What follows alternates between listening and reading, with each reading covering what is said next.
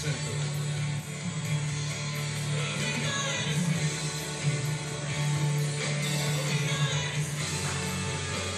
Sabiamente, Dios de la gloria, sabiamente podemos decir que la mejor opción es agarrarnos aún más de ti, más de tu palabra, más de tu presencia, buscar más de ti, Padre Santo, porque Cristo nos dejó una gran lección justo antes de que llegara la persecución, justo antes de que lo apresaran, justo antes de que fuera traicionado, justo antes de que lo dejaran solo. Él les decía a sus discípulos: velen y oren para que no entren en tentación. Velen y oren para que no entren en tentación. Velen y oren para que no entren en tentación.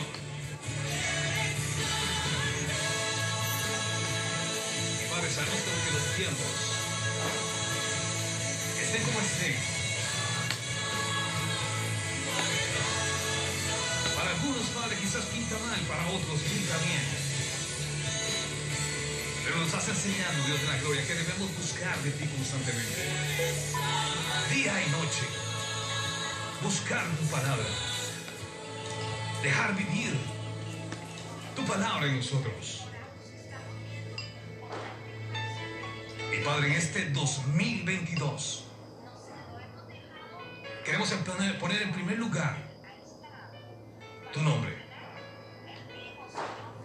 Queremos ponerte a ti en primer lugar. Queremos darte el centro, Padre Santo, acá de los estudios de la ciento seis punto siete F M. Queremos darte el centro, Padre Santo, de nuestro corazón, de nuestra mente, de nuestro hogar, de la institución donde trabajemos, de la casa presidencial, de los poderes, Padre Santo, ejecutivo, legislativo, judicial y el Tribunal Supremo de Elecciones. Te damos el centro de cada uno de ellos. Toma posesión, Padre Santo, de nuestro país, Costa Rica. Que seas tu, Padre Santo, glorificado en este año dos mil veintidós. Que tu nombre sea exaltado sobre todas las cosas.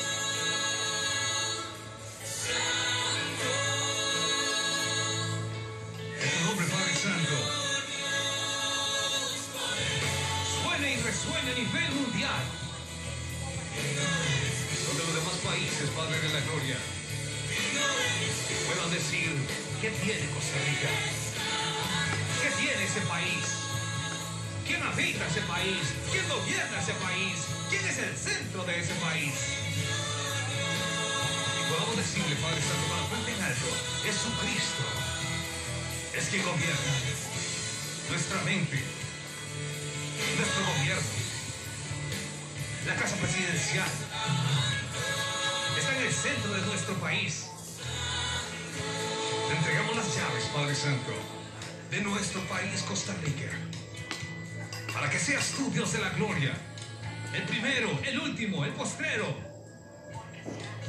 Tú eres el principio y fin, Padre de la gloria. Te daremos la honra y la gloria por los siglos de los siglos. En este inicio, Padre, dos mil veintidós, vamos hacia un futuro incierto,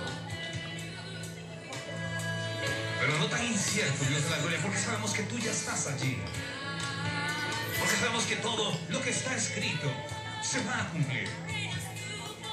Así que no nos toma de sorpresa, pase lo que pase.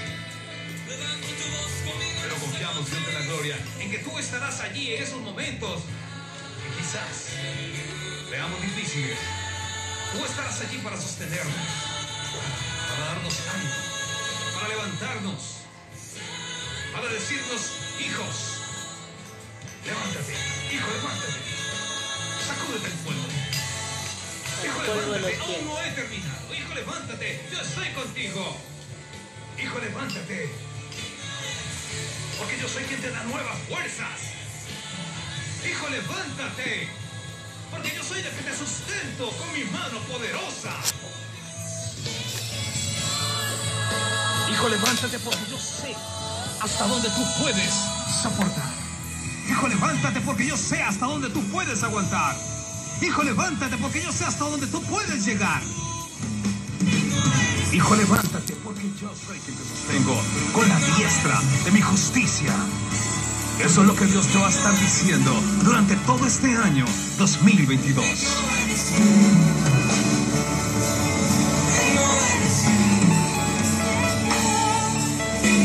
Padre, te doy gracias por cada uno de los amados que en este momento han subido su petición al ochenta y siete cero siete diez sesenta y siete.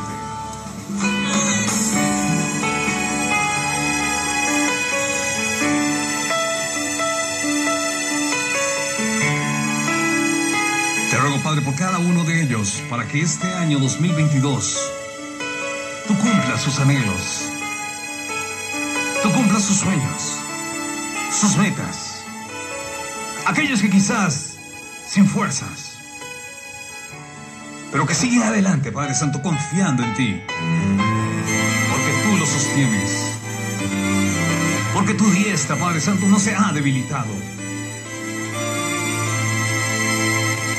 porque tu mano, Padre Santo, tu fuerza no ha menguado.